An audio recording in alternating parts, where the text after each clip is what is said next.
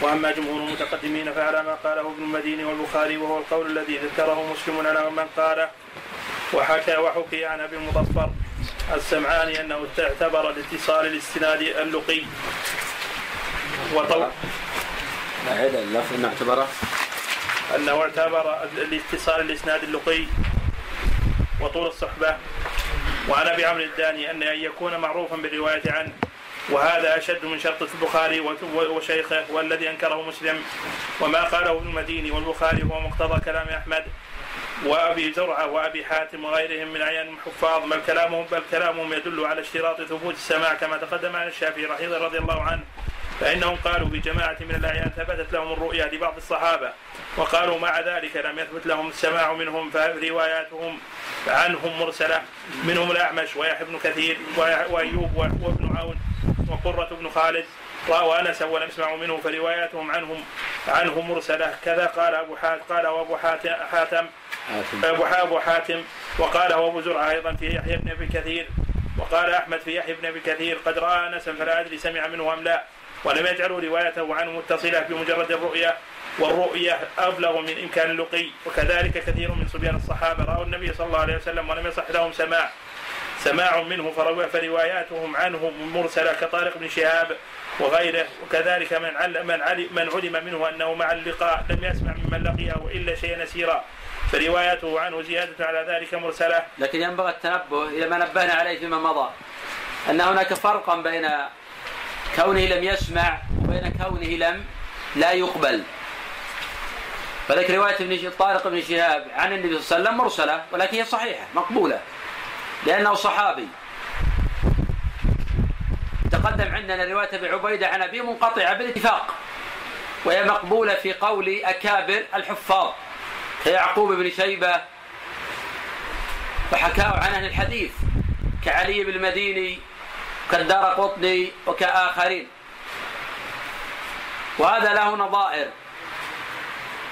يتقدم أيضا ما ذهب إلى جماعة من العلماء في اشتراط المعاصرة واللقي والمرة هو الصواب. وأن ما قاله مسلم في نظر وما حكاه عن أهل العلم أيضا في نظر. لأنه لم ينص أحد على هذا. وإنما هو استقراء قاله بناء على اجتهاده. لكن لا يستطيع أحد أن يثبت عن أربعة فضلا عن يحكي عن جميع الأمة وعن جميع المسلمين. وبدليل أن مسلم نفسه حكى الاجتماع في مقدمة صحيحة على أن المرسل مردود. بينما حكى غيره ضد ذلك.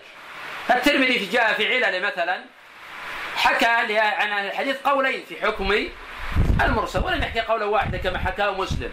بينما قال ابن جرير الطبري رحمه الله إن رد المرسل مطلقا بدعة حدثت بعد المئتين. إن رد المرسل مطلقا بدعة حدثت بعد وهذا نقيض قول الإمام آه، مسلم الذي حكى الإجماع على رد آه، المرسل. هذه المسائل قد لا تسلم من كل وجه يحكي شخص الإجماع على مثل هذه القضايا. نعم. وكذلك من علم منه أنه مع اللقاء لم يسمع ممن لقيه إلا شيئا يسيرا. فرواياته عنه عنه زيادة على ذلك مرسلة كروايات ابن المسيب ابن المسيب عن ابن عمر فإن الأكثرين نفوا سماعه منه.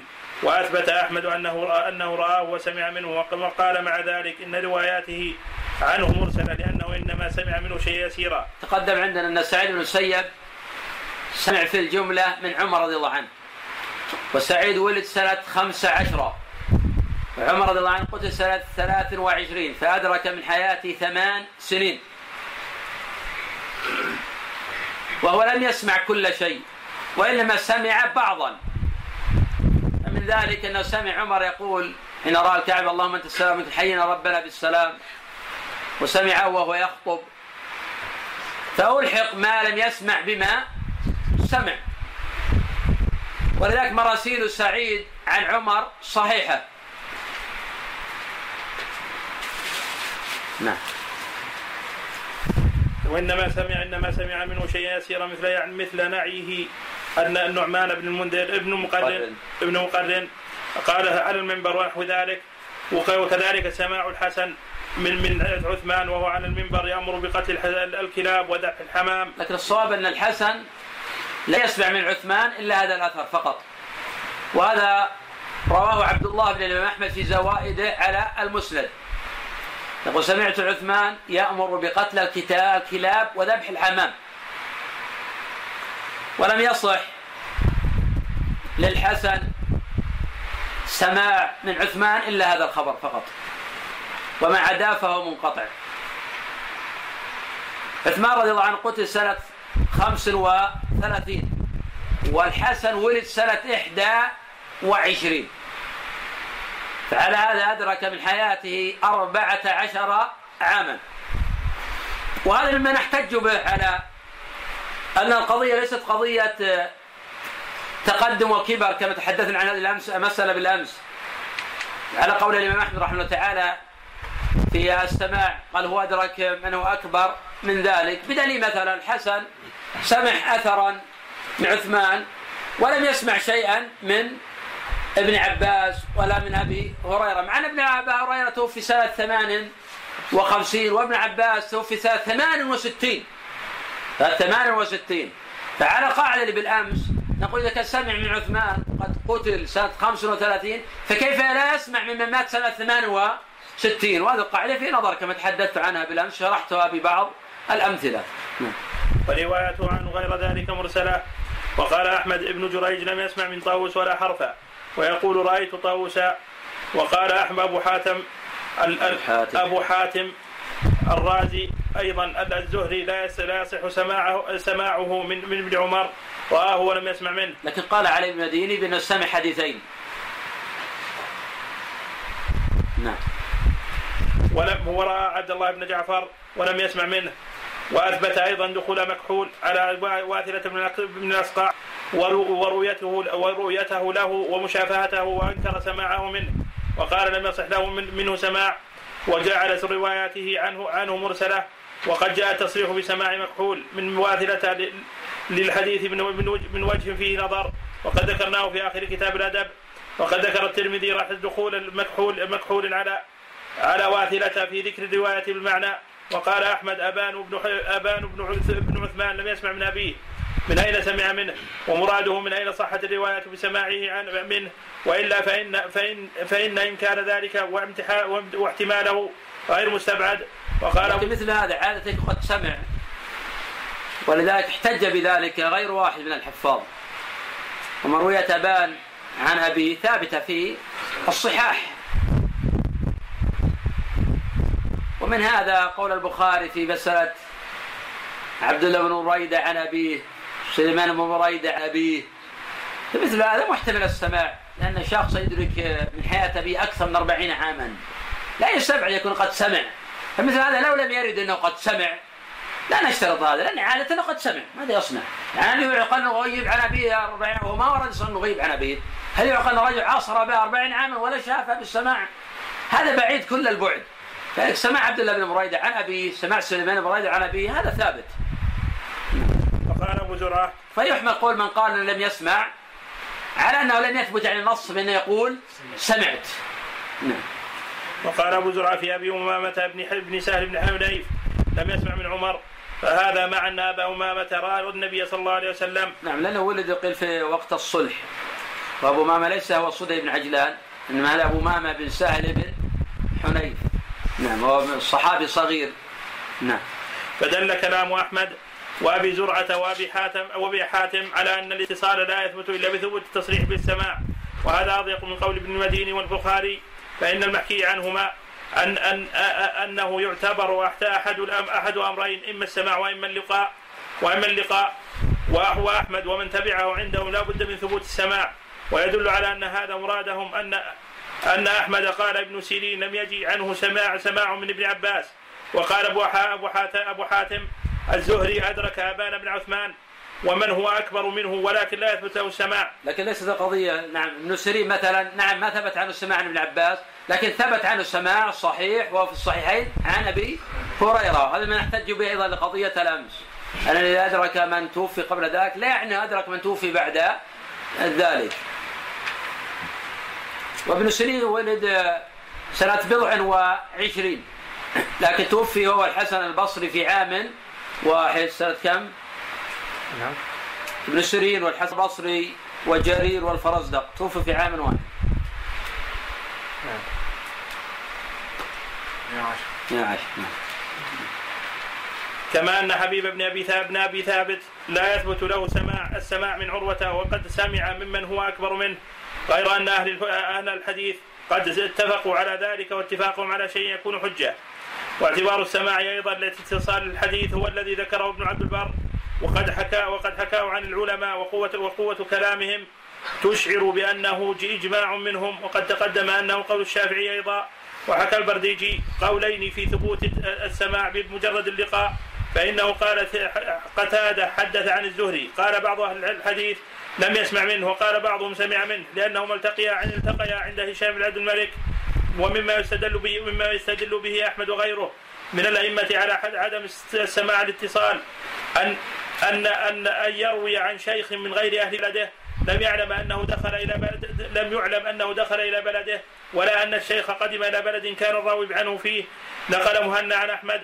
قال لم يسمع زرارة بن أوفاء من تميم الداري تميم بالشام وزرارة البصري وقال أبو حاتم في في رواية ابن ابن سيرين عن ابي الدرداء لقد أدركه ولا أظنه سمع منه ذاك بالشام وهذا بالبصرة.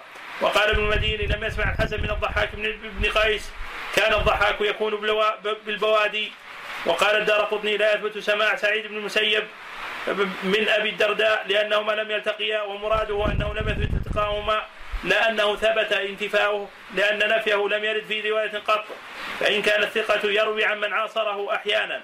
ولم يثبت لقيه له ثم يدخل أحيانا بينه وبينه ثم يدخل أحيانا بينه وبينه واسطة. فهذا يستدل يستدل به هؤلاء الأئمة على عدم السماع منه. قال أحمد البه...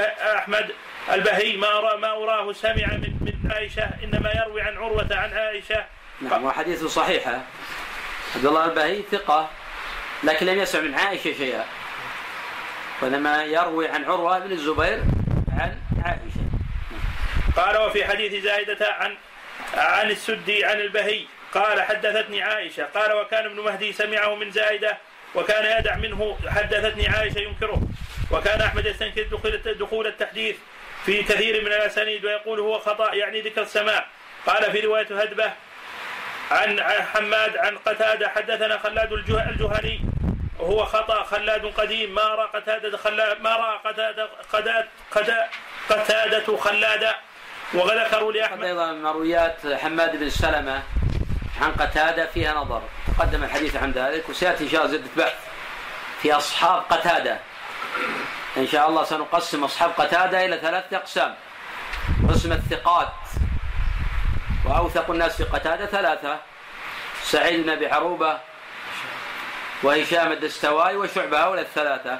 منهم من أدخل معهم همام بن يحيى ومنهم من جعل همام يحيى مرتبة ثانية كابان بن يزيد العطار عوانة وهذه الطبقة.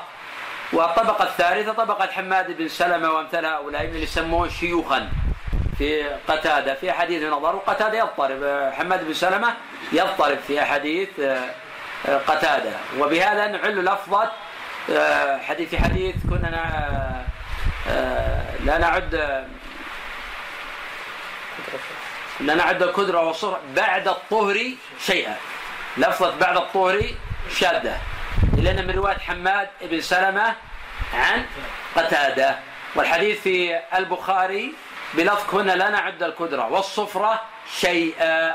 الرواية بعد الطرق هي عند أبي داود والدارمي وجماعة. وذكروا لأحمد قول من قال عن عراك بن شيخ قول مسلم أن عيد المسلم في أصل قول قول هل يفهم منه أن يعني لا يفهم من الإجماع أنه يقول الأصل أنه مردود لكن قد يقبل يعني عبارة مسلم هذه. يعني ما نقول هو حكى بإجماع حتى حتى هذا حتى هذا في خلاف. حتى هذا في خلاف. الإمام أحمد لما يرد قال سمعت وحدثتني عائشة. ونحو هذا الكلام. فلا يحمل على حسن نعم. وقال سمعت. ما يحمل على هذا تصريح مثلا الحسن. عن عثمان؟ هذا يختلف. لا يمكن حمله على هذا لأن الحسن البصري ذاك كان في المدينة. إذا كان أقصد يعني يذكر بعض الرواة فقال سمعت. الخطأ وارد لكن في هذا الإسناد كان ثابتا عند أهل العلم صححوه. وارد بلا شك لكنه ورد خطأ. من الطبيعي الإنسان يسمع مثل هذا يعني ألفاظ يسيرة غير متعلقة بحكم فقهي دقيق. من الطبيعي حتى الصبي يسمع يقول اقتلوا في الكلاب اقتلوا كذا يفهم ويتقن ويضبط أما مسألة فقهية تكون دقيقة ونحو ذلك لا يمكن أن يفقهها مثل لا رضع بعد حولين في قضية المرأة عن امرأة. تقدم شرح هذا أن معلول ما قال بعض لفظ يسير لكن لفظ يسير فقهي دقيق. عادة ما ما يلقي له الصغير بالا. إذا قلنا معلول بالانقطاع لأجل الصغر كما عله أبو محمد بن حزم دافع عن ذلك ابن القيم وجماعة فقلنا أنه يختلف هذا عن هذا. يعني بعض يقول هذا لفظ دقيق يحفظ كل شخص. هذا غير دقيق هذا الكلام. لأن اللفظ الدقيق اللي يحفظ الصغير إذا كان يتعلق بأمور عملية مثل بصق في وجهه الماء مثل يقول ضرب فلانا مثل يقول آه، سمعت يذبح أمر بذبح الكلاب. أما مسائل فقهيه ولو كانت ألفاظ يسيرة عادة يحفظها الصبي ولا يتقنها. وذاك سعيد بن المسيب لما سمع من عمر سمع أشياء عملية. يعني ينعى عن نعمان بن مقرن طبيعي قائد مشهور حتى عند الصغار ينعى أنه مات طبيعي أن الصبي يحفظه. لكن ما سمع السعيد كل شيء من عمر. وصحبه أجمعين. قال رحمه الله تعالى وذكروا لأحمد قول وذكروا لأحمد قول من قال من عن عراك بن مالك سمعت عائشة فقال هذا خطأ وأنكره. وقال عراك من أين سمع من عائشة؟ إنما يروي عن عروة عن عائشة.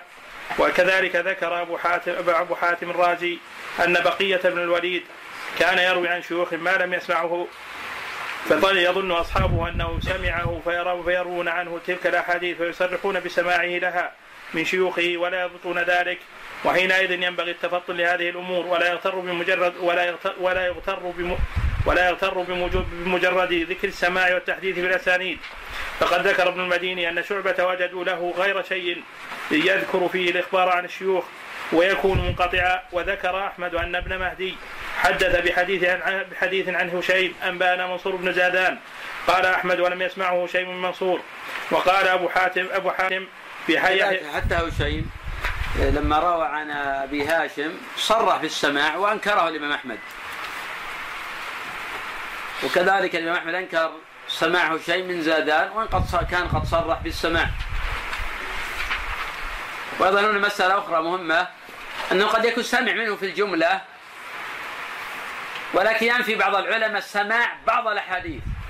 كالزهري عن أنس السماع ثابت. لكن في بعض الأحاديث قد لا يثبت السماع. كحديث يدخل عليكم رجل من أهل الجنة. في قصة عبد الله حين قال لحيت أبي وهي قصة مشهورة ومتداولة خاصة على ألسن الوعاظ والخطباء فهذا الحديث لم يسمعه الزهري من أنس. وجاء في رواية قال نبئت عن أنس. ومن ثم أعل الإمام الدار قطني رحمه الله تعالى هذا الخبر. لأن الزهري لم يسمعه من أنس وإن كان قد سمع منه غير شيء. نعم. وقال أبو حاتم في يحيى بن أبي كثير ما ما أراه سمع من عروة بن الزبير لأنه يدخل بينه وبينه رجلا لأنه يدخل بينه وبينه رجلا ورجلين ولا يذكر سماعا ولا رؤية. ولا سؤاله عن مسألة سؤاله عن مسألة. وقال أحمد في رواية قتادة عن يحيى بن يعمر لما لا أدري سمع منه أم لا قد روى عنه وقد روى عن, عن رجل عنه. وقال أيضا قتادة لم يسمع من سليمان بن سيار ابن يسار يا بينهما أبو الخليل ولم يسمع من مجاهد بينهما أبو الخليل. وقال في سماع الزهري من, من, من عبد الرحمن بن أزهر قد رآه يعني ولم يسمع منه. قد أدخل بينه وبينه طلحة بن عبد, ابن عبد الله بن, ابن عوف ولم يصحح قول معمر وأسامة عن الزهري. سمعت عبد الرحمن عبد الرحمن بن ابن ابن أزهر وقال أبو حاتم الزهري لم يثبت له سماع من المسور. يدخل بينه وبينه سليمان بن يسار وعروة بن ابن الزبير وكلام أحمد كلام أحمد وأحمد وأبي زرعة وأبي حاتم. في هذا المعنى كثير جدا يطول الكتاب بذكره وكله يدور على أن مجرد ثبوت الرؤية الرواية لا يكفي في ثبوت السماع وأن السماع لا يثبت بدون التصريح به وأن رواية من من روى عمن عاصره تارة بواسطة وتارة بغير واسطة يدل على أنه لم يسمع منه إلا أن يثبت له السماع منه من وجه. وكذلك رواية من هو من بلد عمن هو ببلد آخر ولم يثبت اجتماعهما ببلد واحد يدل على عدم السماع منه. وكذلك دل وكذلك كلام ابن المديني وأحمد وأبي زرعه وأبي حاتم وأبي حاتم والبرديجي وغيرهم في سماع الحسن من الصحابة كله يدور على هذا وأن الحسن لم يصح سماعه لم يصح سماعه من أحد من الصحابة إلا بثبوت رواية عنه أنه صرح بالسماع من منه ونحو ذلك وإلا فهو مرسل. تقدم عندنا أيضا أن الحسن سمع من جماعة من الصحابة ولم يسمع من آخرين. وأن مجرد تصريح السماع لا يكفي وحده أيضا حتى يكون عن طريق الثقات. ضربنا مثالا لذلك في رواية المبارك بن فضالة عن الحسن قال سمعت عمران وأنا صرح بالسماع وأنكر هذا الإمام أحمد رحمه الله تعالى. قال أصحاب الحسن لا يقولون هذا. المبارك وحده هو الذي يقول هذا ومن ثم ذهب يحيى بن سعيد القطان ويحيى بن معين وعلي بن المديني وأحمد بن حنبل وآخرون. بأن الحسن لم يسمع من عمران شيئا أبدا وأنه منقطع. وهذا هو الصواب. الحسن لم يسمع من عمران شيئا أبدا. كذلك الحسن لم يسمع من أبي هريرة شيئا أبدا. والحديث الذي وقع عند النسائي قال الحسن حدثنا أبو هريرة أن النبي صلى الله عليه وسلم قال المنتزعات هن المنافقات. هذا خبر معلول. وقد بين علته النسائي رحمه الله. وأن الحسن لم يسمع من أبي هريرة شيئا أبدا. كذلك الحسن عن ابن عباس. لا يصح سماع. وإنما سمع الحسن من أنس وسمع من أبي بكر. نعم.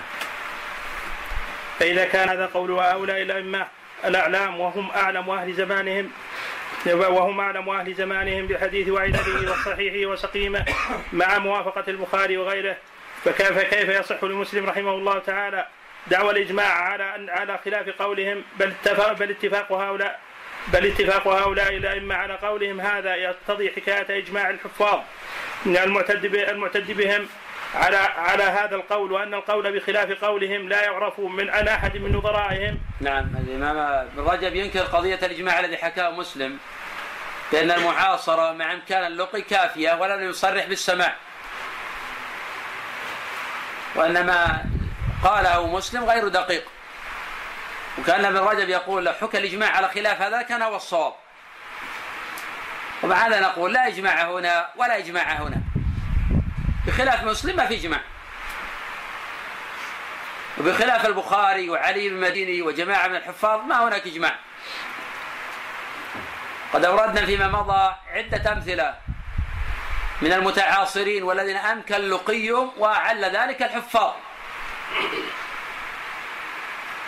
فهذا الحسن البصري رحمه الله قد ولد سنة إحدى وعشرين. وعاصر جمعا غفيرا في بلده في المدينة وحين ذهب إلى العراق في البصرة بالتحديد أدرك جمعا ولم يثبت لقي وعل ذلك الحفاظ. من ذلك عمران بن حصين بصري وقد توفي سنة اثنتين وخمسين. ولم يسمع منه الحسن. ومن ذلك عراك عن عائشة في انقطاع. عبد الله قتادة عن عبد الله بن بريدة في انقطاع. الهجيمي عن أبي هريرة في حديث ثلاث آية شفعت لصاحبها في انقطاع. سعيد بن أبي هند عن أبي موسى الأشعري. في حديث وضع الذهب باليد اليمنى والحرير باليد اليسرى. هذا في انقطاع. وحديث من لعب بالنردة فقد عصى الله ورسوله في انقطاع. سعيد عن أبي موسى. مع أن هؤلاء كل واحد عاصر الآخر. وأدرك من حياته زمنا طويلا. ومع ذلك الحفاظ يعلون ذلك. لأنه لم يسمع منه فكون هؤلاء الحفاظ يعلون هذا الأسانيد بالانقطاع ويقولون بأنه ما في سماع مع أنه قد عاصر هذا يعني أن يشترطون السماع ولا ما ما وجه إعلالهم هم قد تعاصروا ولقي بعضهم بعضا. وهذا البخاري رحمه الله في التاريخ الكبير يقول في حديث عبد الله بن معبد الزماني عن أبي قتادة يقول لا أعلم له سماعا. وهذا أبو سلام ممطور الحبشي عن حذيفة في حديث اسمع واطع ضر وظهرك وأخذ مالك. قال غير واحد من الحفاظ منهم الدار قطني. منقطع. أبو سلام ممطور لم يسمع من حذيفة وإن كان قد عاصره. وهذا الخبر معلول بالانقطاع. وأشار إلى هذا المزي في تهذيب الكمال. قال قال بأنه مرسل. على يكون منقطع. هذا الإمام علي بن مديني رحمه الله في حديث عطاء عن زيد بن خالد الجهني أن النبي صلى الله عليه وسلم قال من فطر صائما فله مثل أجره. قال علي المديني عطى عن زيد مرسل. مع أن عطى أدرك زيد بن خالد وعاصره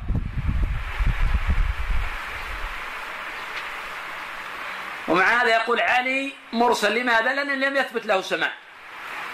فلو كان علي بن مديني يكتفي بالمعاصرة ما وجه إعلان هذا الحديث بالانقطاع. نعم. وأن القول بخلاف قولهم لا يعرف عن أحد من نظرائهم ولا عن من قبلهم ممن هو في درجتهم وحفظهم. ويشهد لصحة ذلك حكاية حكاية أبي حاتم. كما سبق اتفاق أهل الحديث على أن حبيب بن أبي ثابت ابن أبي ثابت لم يثبت له السماع من عروة. نعم هذا تقدم بالأمس حبيب أبي ثابت عن عروة في مسألة حديث عائشة أن النبي صلى الله عليه وسلم قبل عائشة وخرج للصلاة ولم يتوضأ. وحبيب لم يسمع من عروة قاله غير واحد من الحفاظ. على خلاف بينهم في حبيب في عروة من هو هذا؟ المقصود عروة بن الزبير. وعلى كل فهذا منقطع. نعم. المشهور أنه عروة بن الزبير. نعم. مع إدراكه له وقد ذكرنا من قبل أن كلام الشافعي إنما يدل على مثل هذا القول. لا على خلافه وكذلك حكايته ابن ابن عبد البر ابن عبد البر عن العلماء. فلا يبعد حينئذ أن يقال هذا هو قول الأئمة من المحدثين والفقهاء. وأما إنكار مسلم أن يكون هذا قول شعبة أو من بعده فليس كذلك. فقد أنكر شعبة سماع من من روى من روى سماعه ولكن لم لم يثبته كسماع مجاهد عن عائشة وسماع أبي عبد الرحمن السلمي. مع أنه ثابت سماع مجاهد عن عائشة ثابت في البخاري. كما حين قال مجاهد وسمعنا استنان عائشة. يا مجاهد سمع من عائشة على الصحيح. وهذا أثبته البخاري رحمه الله تعالى. نعم. وسماع أبي عبد الرحمن السلمي عن من عثمان وابن مسعود. أبي عبد الرحمن السلمي سمع من عثمان. واحتج بالبخاري في حديث خيركم من تعلم القرآن وعلمه. هذا من رواية أبي عبد الرحمن السلمي عن عثمان. نعم. وابن مسعود. وقال شعبة أدرك أبو العالية عليا ولم يسمع منه. ومراده أنه لم يرد سم لم يرد سماعه منه ولم يكتب بإدراكه فإن أبا العالية سمع ممن هو أقدم موتا من علي فإنه قيل أنه سمع من أبي بكر وعمر رضي الله عنهما. الظاهر سماع بالعالية من علي. البخاري رحمه الله تعالى في التاريخ الكبير قد حدثنا آدم بن أبي ياس عن شعبة عن قتادة عن أبي العالية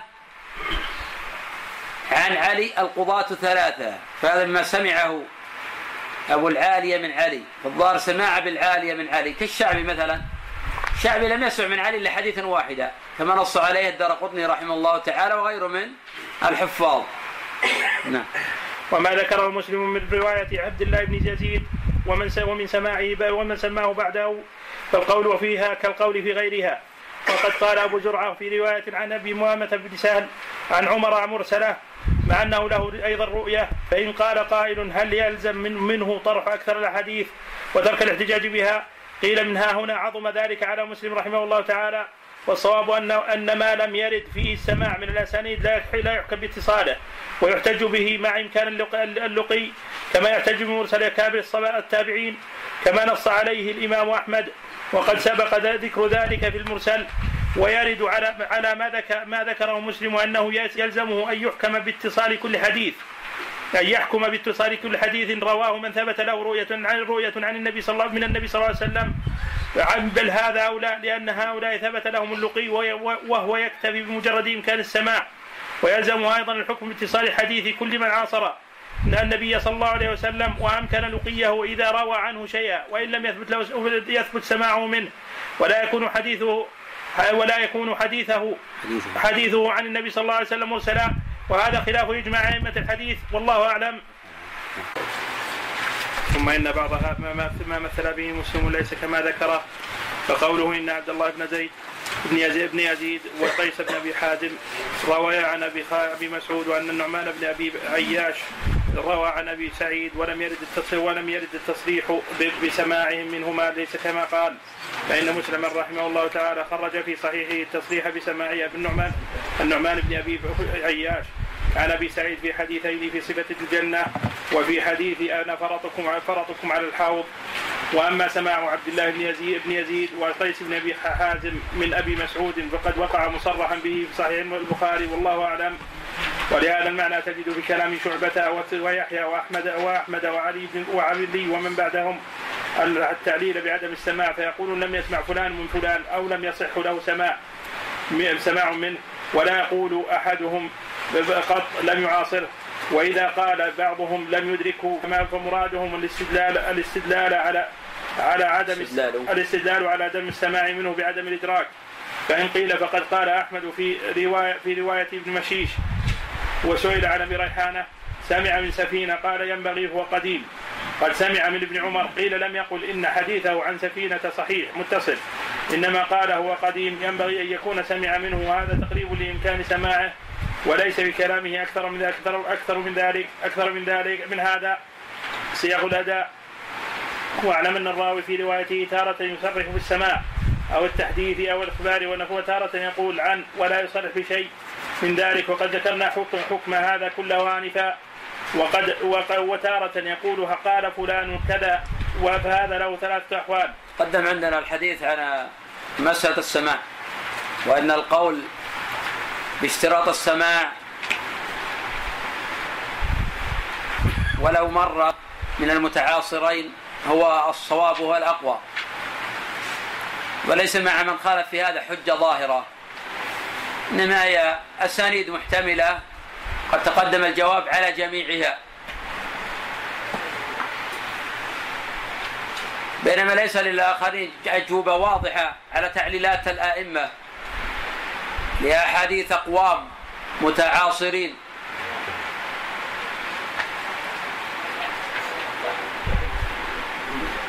ثم شرع الحافظ رحمه الله تعالى يتحدث على صيغ الأداء.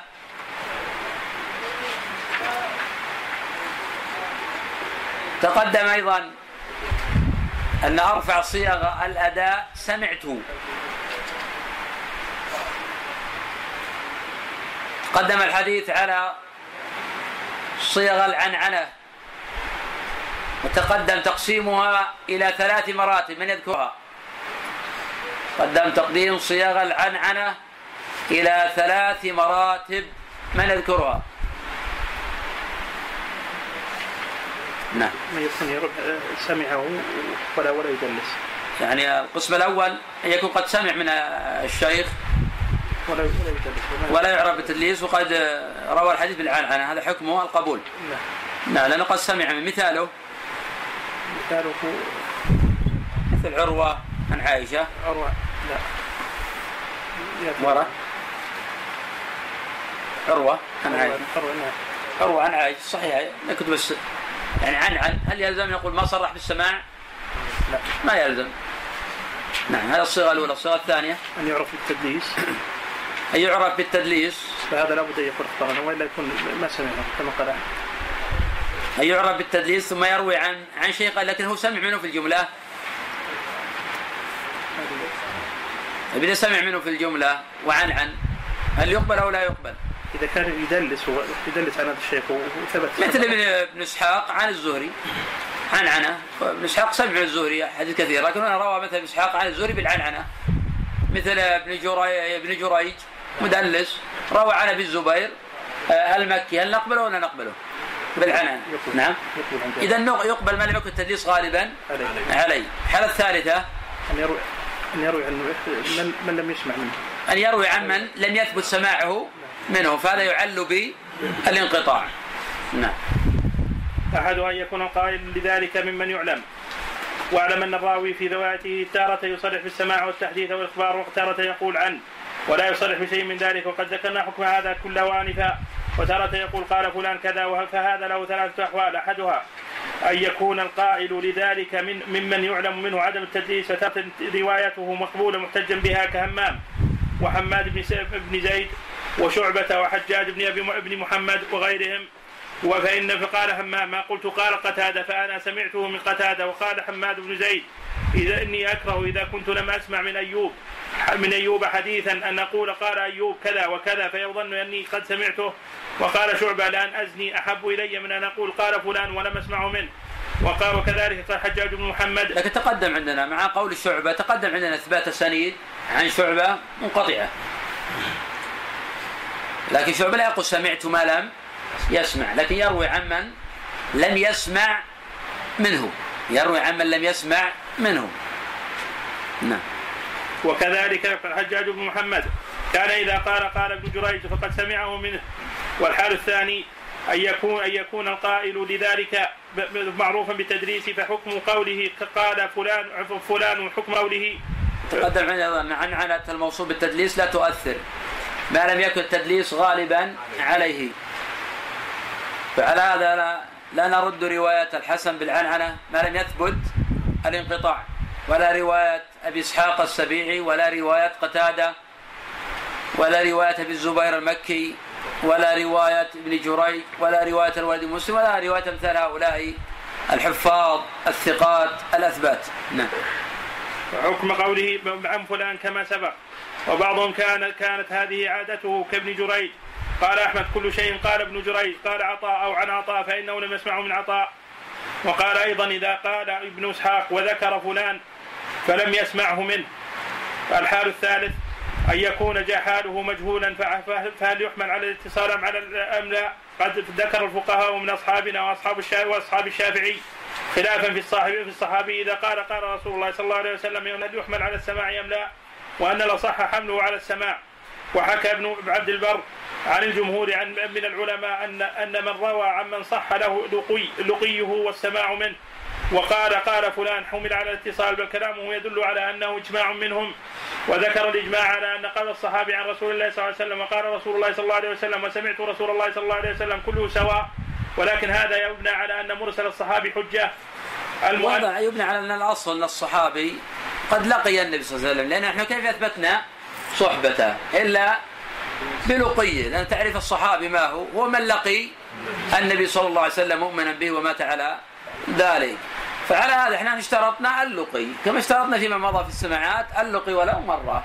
فنحمل ما لم يسمع على أنه آه، سمع وأن هذا علاقة تقديم المراسيل آه، الصحابة.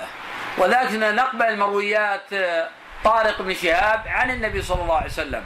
طارق بن شهاب له رؤية. كما قال ذاك أبو داود ولكن لم يثبت له سماع. لم يثبت له سماع. فبالتالي نقبل مرويات طارق لأنه صحابي. ويحدث عن النبي صلى الله عليه وسلم إما مما تلقاه عن آه، الصحابة أو مما هو يقطع نسبته إلى النبي صلى الله عليه وسلم. إذا صح الإسناد إلى طارق بن شهاب ثم آه، قال طارق عن النبي صلى الله عليه وسلم آه، فهذا نقبله كحديث مثلا الجمعة واجبة إلا على أربعة هذا صح الإسناد إلى طارق بن شهاب. فبالتالي نقبل روايته عن النبي صلى الله عليه وسلم. حديث إلى طارق بن شهاب أفضل الجهاد كلمة حق عند سلطان جائر هذا صح الحديث إلى طارق بن شهاب. فبالتالي نقبل روايته عن النبي صلى الله عليه وسلم. قول قول الامام احمد كل شيء قال ابن جريج قال عطاء عن عطاء فإنه لم يسمعه من عطاء. هنا.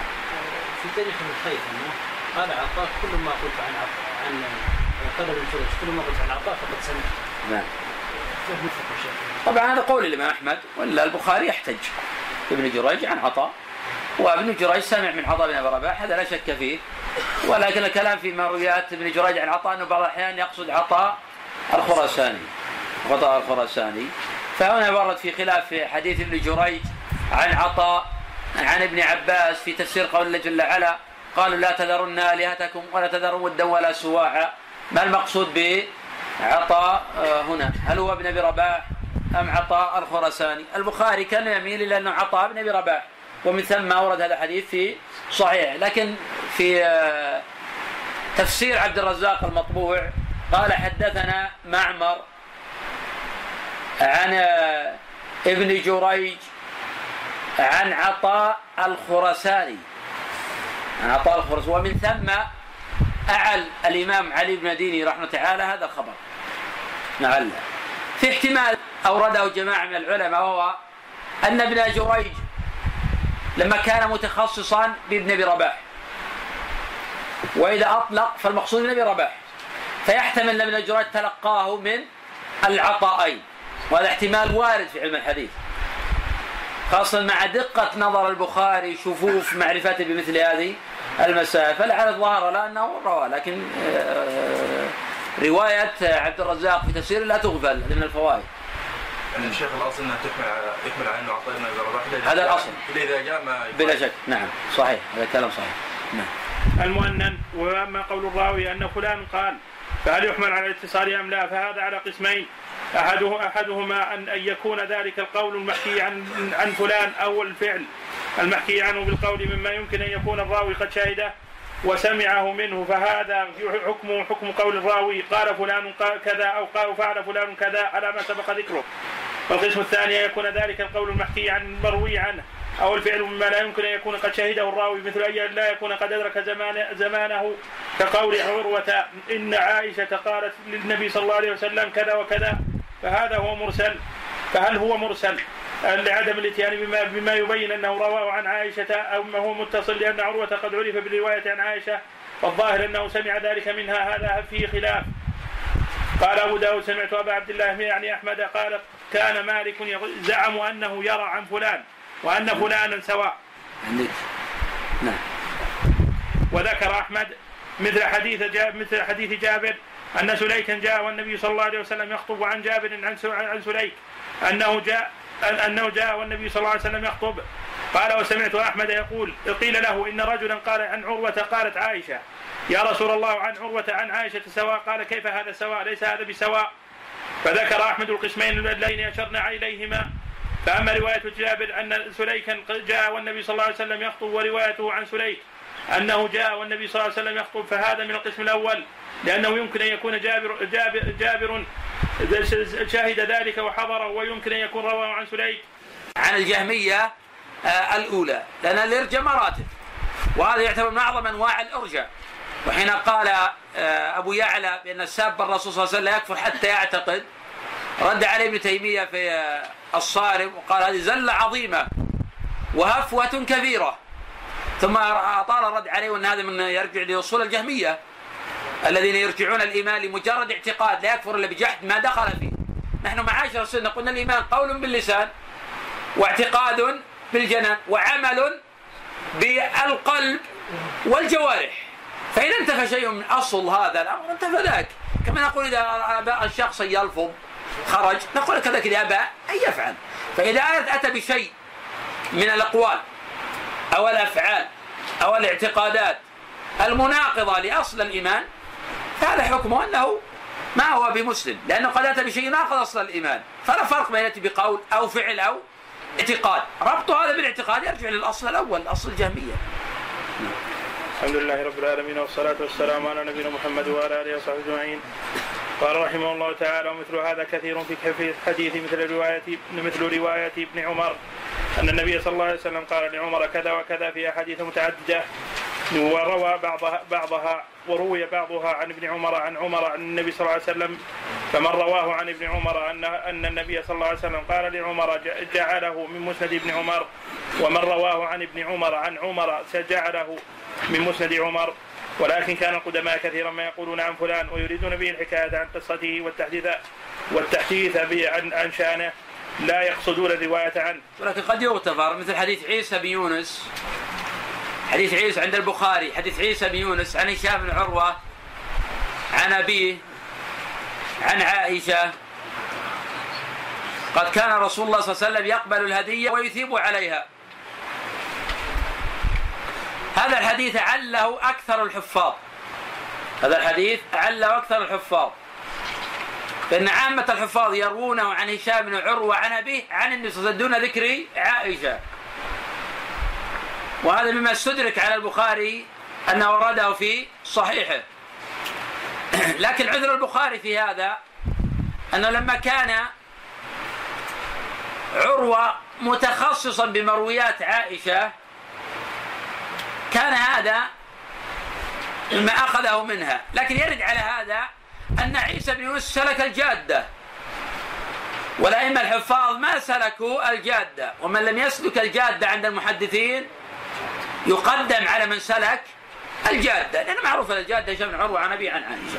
لكن جاء شخص لا قال عروة عن النبي دون عائشة. هذا عنده زيادة علم وزيادة حفظ. فالأول سلك الجادة والآخر ما سلك الجادة. ومن لم يسلك الجادة أقوى ممن سلك الجادة. لكن تبقى القرينة الأخرى التي قيلت إن البخاري أورده في الصحيح وعذره في هذا أنه عادة عروة لا يروي عن النبي إنما يروي بواسطة عائشة. فهذا من الأعذار عن البخاري في هذا الخبر. نعم. وقد حكى الدار قطني عن موسى بن هارون حافظ أن المتقدمين كانوا يفعلون ذلك وقد ذكرنا كلام كلامه في كتاب الحج في باب الصيد المحرم. وأما إذا روى الزهري مثلا عن سعيد بن المسيب ابن المسيب ثم قال مرة عن سعيد بن المسيب قال فهذا محمول على الرواية عنه دون, عنه دون الانقطاع ولعل هذا هو مراد مالك الذي حكاه أحمد عن عنه ولم يخالف. وقد حكى ابن عبد البر هذا القول عن عن جمهور العلماء وحكى عن البرديجي خلاف ذلك. وأنه قال هو محمول على الانقطاع إلا ان إلا يعلم اتصاله من من وجه آخر وقال لا وجه لذلك ولم يذكر لفظ البرديجي فلا ولم يذكر لفظ البرديجي فلعله قال ذلك في القسم الثاني كما سنذكره. وأما رواية عروة عن عن عائشة عن النبي صلى الله عليه وسلم وعروه وعروة أن النبي صلى الله عليه وسلم وعروة أن النبي أن عائشة قالت للنبي يعني وجه الخلاف هنا؟ لقال عروة عن عائشة عن النساء هذا لا إشكال فيه. مع اتصال. لكن لقال عروة مثلا بأن النبي صلى الله عليه وسلم قال لعائشة هل يعني هذا أنه مما أخذه عروة عن عائشة أو أن هذا يعني إرسالة؟ هذا الذي تحدث عنه الحافظ ابن رجب رحمه تعالى هنا. لأن عروة ما قال حدثتني عائشة إنما يحكي حكاية يحكي حكاية بين النبي وقعت وبين عائشة. وعادة عروة يأخذ هذا عن عائشة لكن في هذه الحالة ما قال حدثتني عائشة إنما يحكي حكاية ما حضرها نعم. إذا كان شيخ من المكثرين والله نعم هذه من القرائن. من القرائن. هي ليست قضية قضية إكثار مكثر أو غير مكثر. قضية قرينة ما دام له تخصص فعادة يكون قد أخذه ممن رواه عنه. لكن رواية عن أحمد رحمه الله يقول لا هذا يعتبر منقطعا. لأنه ما أدرك الحادثة. نعم. وعروة أن أن عائشة قالت للنبي صلى الله عليه وسلم فهذا هو القسم الثاني الثاني وهو الذي أنكر أحمد. التسوية بينهما والحفاظ كثيرا ما يذكرون مثل هذا ويعدونه اختلافا في إرسال الحديث واتصاله. وهو موجود كثيرا في كلمة في كلام أحمد وأبي أحمد وأبي زرعة وأبي حاتم حاتم والدار قطني وغيرهم من الأئمة. ومن الناس من يقول ها هما سواء كما ذكر كما ذكر ذلك لأحمد وهذا إنما يكون في من اشتهر برواية عن المحكيم قصته. نعم كعروة عن عائشة. كعروة عن عائشة وكمحمد بن سيرين عن أبي هريرة كعلقمة عن ابن مسعود كعبيد السلماني عن علي وكقيس بن عباد عن أبي سعيد الخدري كابي إدريس الخولاني عن حذيفة فهؤلاء لهم تخصص بأصحابهم فمثل هؤلاء قد يقال له حكم الاتصال وليس له حكم الإرسال. لأنه عادة يكون قد أخذه من شيخه. نعم. أما من لم يعرف له السماع سماع منه فلا ينبغي يحمل على الاتصال. ولا عند ولا عند من يكتفي بإمكان اللقي. ودو البخاري قد يخرج من هذا القسم في صحيحه كحديث عكرمة أن عائشة رضي الله عنها قالت للنبي صلى الله عليه وسلم في قصة امرأة في قصة امرأة في رفاعة وقد ذكرناه في كتاب النكاح. كذلك خرج في صحيح البخاري حديث من بدل دينه فاقتلوه؟ أيوب عن عكرمة قال جيء بعلي جيء إلى علي بقوم من الزنادقة فحرقهم بالنار. فقال ابن عباس لو كنت أنا لما حرقتم ولا قتلتم. لقول صلى الله عليه وسلم من بدل دينه فاقتلوا عكرمة ما أدرك علي رضي الله عنه ولا ذاك هذه الحادثة أصلا. فهو في هذه الحالة يقول جيء إلى علي. فهو يقينا مما أخذه عن ابن عباس لأنه حدث عنه بحديث من بدل دينه فاقتلوا وذاك خرج البخاري في صحيح ولم تنع من ذلك فهذا مما يعني دلت قرينة على أن المقصود آه، التلقي وأنه لم يقل يرسل آه، عكرمة هذه القصة وإنما أخذها عن ابن عباس. وهذا على تقدير أن يكون عكرمة عكرمة قد سمع من عائشة وقد ذكر الإسماعيلي في في صحيحه أن المتقدمين كانوا لا يفرقون بين هاتين العبارتين وكذلك ذكر أحمد أيضا إنهم كانوا يتساهلون في ذلك مع قوله إنهما ليسا سواء وإن حكمهما مختلف لكن كان يقع ذلك منهم أحيانا على وجه التسامح وعدم التحرير. قال قال قال أحمد في رواية الأثرم في حديث سفيان عن أبي النضر عن سليمان بن يسار عن عبد الله بن حذافة في النهي عن صيام أيام التشريق ومالك قال فيه عن سليمان بن يسار عن النبي صلى الله عليه وسلم أن النبي صلى الله عليه وسلم بعث عبد الله بن حذافة قال أحمد هو مرسل سليمان بن يسار لم يدرك عبد الله بن حذافة. قال وهم كانوا يتساهلون بين عن عبد الله بن حذافة وبين أن النبي صلى الله عليه وسلم بعث عبد الله بن حذافة. قيل له حديث أبي رافع. لكن إذا كان ما سمع منه هذا يكون علة واضحه هذا لا إشكال فيه. لكن الكلام إذا سمع منه ولذلك قال ابن رجب قبل قليل إذا علم أن له تخصصا فيه هذا يحمل على الاتصال والسماع وهذا واضح. أما من لم يعلم سماعه منه فلا يمكن قبوله لأن أصلا هو منقطع حتى لو حكاه عنه. فضلا إذا حكى القصة عمن فوقه. نعم؟ لا لا مو تحديد المسألة، المسألة محررة عندهم مفروغ منها، ترى يتساهلون في مثل هذه الجوانب. وليس كلهم، تقدم عندنا أن الإمام أحمد وجماعة من العلماء ما شددوا في هذا الموضوع. وكان البخاري رحمه الله تعالى يروي هذا في الصحيح، لكن البخاري لم يخرج الصحيح إلا شيء يعلم آه، سماع التابع من آه، الذي يروي القصة. وإن لم يصرح يحكي حكاية بأن القصة وقعت له.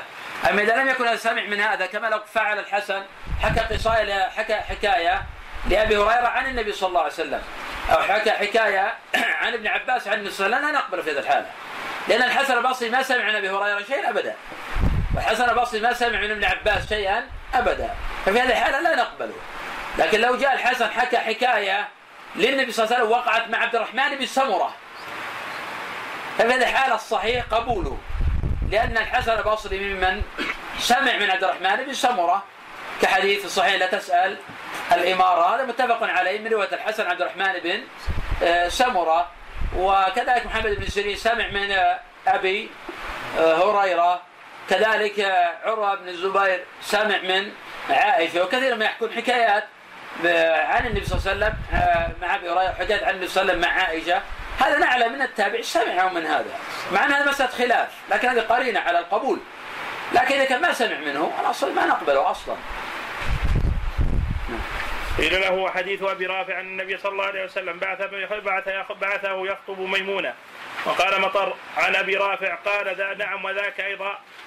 وأما الحديث الحسن فقد بين الترمذي مراده بالحسن وهو ما كان حسن الإسناد وفسر حسن الإسناد وفسر حسن الإسناد بأن لا يكون في اسناده متهم بالكذب ولا يكون شاذا ويروى من غير وجه نحوه فكل حديث كان كذلك فهو عنده حسن وقد تقدم أن الرواة منهم من يتهم بالكذب ومنهم من يغلب على حديث الوهم الوهم والغلط. التحسين عند الترمذي من المسائل التي لقيت في هذا العصر عناية كبيرة مع أن المسألة كانت واضحة إلا أنها إلى الآن ما تحررت لدى كثير من الناس.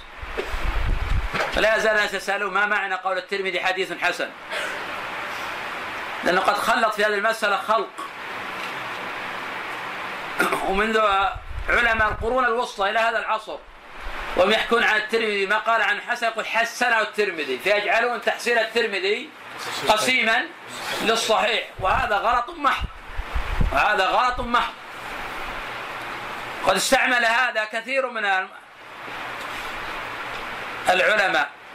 فيجعلون ما قال عنه الترمذي حسن غريب. حسن لا نعرف من هذا الوجه.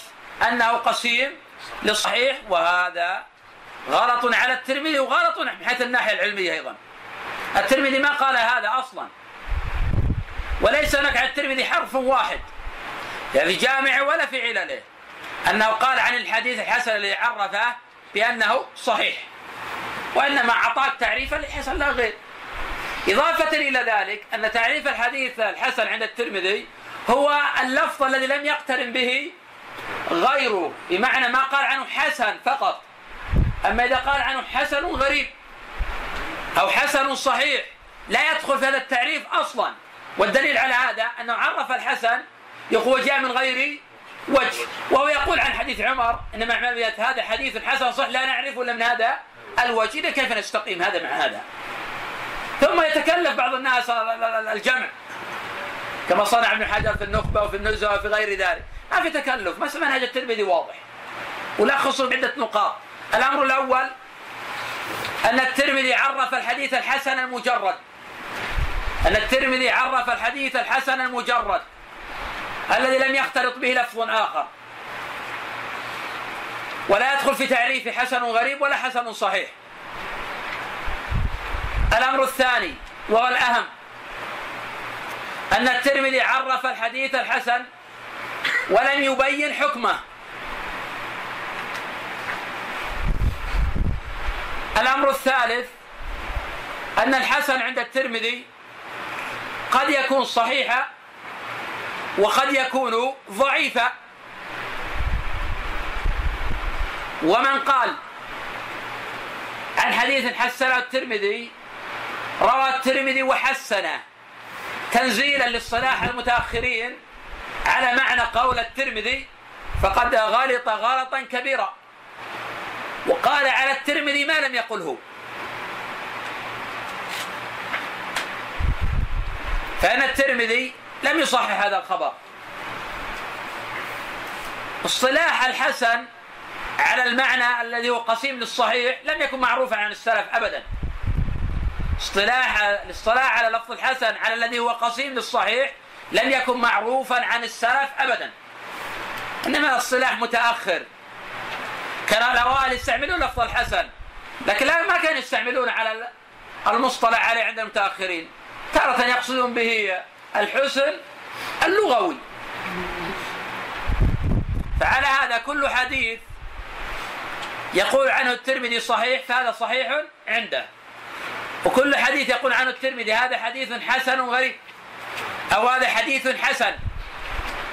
فهذا ينظر فيه ولا نحكي على الترمذي بأنه صح لأن يقول حسنه بناء أنه صحح على الصلاح المتأخرين بأن الحسن قسيم للصحيح. نعم. وقد وقد تقدم أن الرواة منهم من يتهم بالكذب. بارك الله فيكم، نجد أن الترمذي بعض الأحيان يحكم على إسناد بأنه حسن صحيح. وبنفس الإسناد ولا يختلف رجل من الرجال يقول حسن. لا يفسر هذا. لما هذا ما في إشكال. كنت شرحت حتى الحقيقة درس الفجر اليوم للإخوان هذه مسألة إن تحسين العلماء الأوائل تصحيح العلماء الأوائل للحديث أو توثيق العلماء للراوي في موضع لا يعني توثيقه في موضع آخر. وضربت أمثلة كثيرة لذلك خاصة في مرويات عبد الله بن محمد بن عقيل في مرويات عاصم بن أبي النجود مرويات فليح بن سليمان مرويات أبي معاوية محمد بن خازم الضرير عن غير الأعمش مرويات أبي بكر بن آه، عياش مرويات شريك عندما يحسنه شريك القاضي النخع الكوفي أو شريك بن عبد الله بن أبي آه، نمر. مرويات خادم بن القواطواني مرويات إسماعيل بن أبي أويس. فهذه الروايات مختلف فيها وفيها كلام للعلماء. فلا يعني أننا إذا نصحح حديثا في موضع نقبل في موضع آخر. فالترمذي رحمه قد يقبل الحديث في موضع ويرد نفس الإسناد في موضع آخر. مثاله ابن عقيل إذا قلنا صدوق سيء الحفظ قبلناه في موضع لم يتفرد فيه. ومشينا حديثه كما مشينا حديث السفيانين عن عاصم بن نجود عن زر عن عبد الله بن مسعود أن النبي صلى الله عليه وسلم قال لا تذهب الليالي والأيام حتى يملك العرب رجل من أهل بيتي. لا يعني نقبل في هذا الموضوع نقبل في موضوع آخر. مثال عند أحمد بن عقيل عن ابن الحنفية عن علي. قال كفر صلى الله عليه وسلم في سبعة أثواب. هل نقبل هذا الحديث؟ هذا حديث ضعيف منكر. وسبب نكارته تفرد ابن عقيل. هل يأتي شخص يفهم من كلامي ضعفت ابن عقيل هذا موضوع وضعفه في الموضوع الآخر؟ لا. وإذا قبلت ابن عقيل عن ابن حنفي عن علي عند الترمذي وصحح أن النبي صلى الله عليه وسلم قال مفتاح الصلاة طهور وتحريم تحريم التسليم. هل يعني هذا يجي شخص يفهم عني انه يصح ابن عقيل مطلقا؟ أنا قبلت في هذا الموضوع لأسباب. ورددت في الموضوع الآخر لأسباب. فلا يعني إذا قال الترمذي حدث حسن صحيح في هذا الموضوع وموضع اخر قال عنه حسن. يعني هذا أن نحمل لفظ الحسن على الأول. هذا الأمر الأول. الأمر الثاني وهو مهم. أن عامة ما ذكرت وتفضلت بذكر الترمذي يقول في موضوع حسن صحيح نفس الانسان يقول حسن. هذا الاختلاف النسخ. هذا راجع لاختلاف النسخ. كثير ما يقول عنه الترمذي حسن صحيح في نسخ بعض العلماء تبحث عن النسخ الصحيحة ما في صحيح. بعض الأحيان يكون العكس. يقول حسن في بعض النسخ يقول حسن صحيح. هذا راجع لاختلاف آه، النسخ. واذا اتفق المتن يا شيخ صار المتن نفسه لكن اختلف اختلاف يسير. إذا اختلف الترمذي ما يقول عنه صحيح عادة. المتن نفسه ولو كان المتن نفسه تعرف أن العلماء لهم آه، تعليلات دقيقة. يعني قد يكون نفس الإسناد في موضوع آخر من الصحيح الاختلاف فيه. الاختلاف فيه. كما مثلا حديث يحيى بن سعيد الأنصاري قال اخبر محمد بن إبراهيم التيمي عن علقمة وقاصة الليثي عن عمر. أن النبي صلى الله عليه وسلم قال الاعمال بالنيات هذا حديث متفق عليه. ومع قول الإمام أحمد في آه، محمد بن التيمي احاديثه مناكير يعني مفاريد. بمعنى لو وجدنا محمد بن التيمي تفرد في حديث آه، يغلب على الظن خطأ وذا ممكن نضعفه ولا ينسحب هذا على تضعيف هذا الحديث. وقد تقدم أن الرواة منهم من يتهم بالكذب ومنهم من يغلب على حديثه الوهم والغلط ومنهم الثقة الذي يقل غلطه ومنهم الثقة الذي يكثر غلطه. فعلى ما ذكره الترمذي كل ما كان في إسناده متهم فليس بحسن وما عداه فهو حسن بشرط أن لا يكون لا يكون شاذا والظاهر أنه أراد بالشاذ ما قال ما قاله الشافعي وهو أن يروي الثقات عن النبي صلى الله عليه وسلم خلافه. لأن الشاذ يكون وجوده كعدمه لأن الشاذ يكون وجوده كعدمه ولكن لا يزال ابن رجب أيضا يفهم من قول الترمذي حسن بأنه المقبول عنده وهذا غير صحيح. بقرائن كثيرة تدعي على كلام الحافظ ولكن منهم من قال لعل الترمذي يقصد الحسن لغيره. وهذا يرده ابن رجب يفسر بحسن لذاته. لكن أين الترمذي قال بأن هذا صحيح مقبول؟ ما في رواية عن الترمذي قال مقبول. هو عرف لنا الحسن. لكن ما قال لنا أنه مقبول. نعم. وبشرط وبشرط أن يروي من يروى نحوه عن عن من غير وجه يعني ان يروى بمعنى ذلك الحديث من وجوه آخر عن النبي صلى الله عليه وسلم. غير ذلك الإسناد فعلى هذا الحديث الذي يروي الثقة, ثقة العدل ومن كثر غلطه ومن يغلب على حديثه الوهم. إذا لم يكن أحد منهم متهما كله حسن بشرط أن لا يكون شاذا مخالفا للاحاديث الصحيحه وبشرط أن لا يكون معناه قد روي من وجوه متعددة. فإن كان مع ذلك من رواية الثقات العدول الحفاظ. فالحديث حينئذ حسن صحيح وإن كان مع ذلك من رواية غيرهم من أهل الصدق الذين في حديثهم وهم وغلط إما كثير أو غالب عليهم فهو حسن ولو لم يروى لفظه إلا من ذلك الوجه لأن المعتبر أن يروى معناه من غير وجه لا نفس لفظه لا نفس لفظه. وعلى هذا فلا يشكل فلا يشكل قوله حديث حسن غريب ولا قوله صحيح صحيح حسن غريب لا نعرفه إلا من هذا الوجه. لأن مراده أن هذا اللفظ لا لا يعرف إلا من هذا الوجه. لكن لمعناه شواهد من غير هذا الوجه.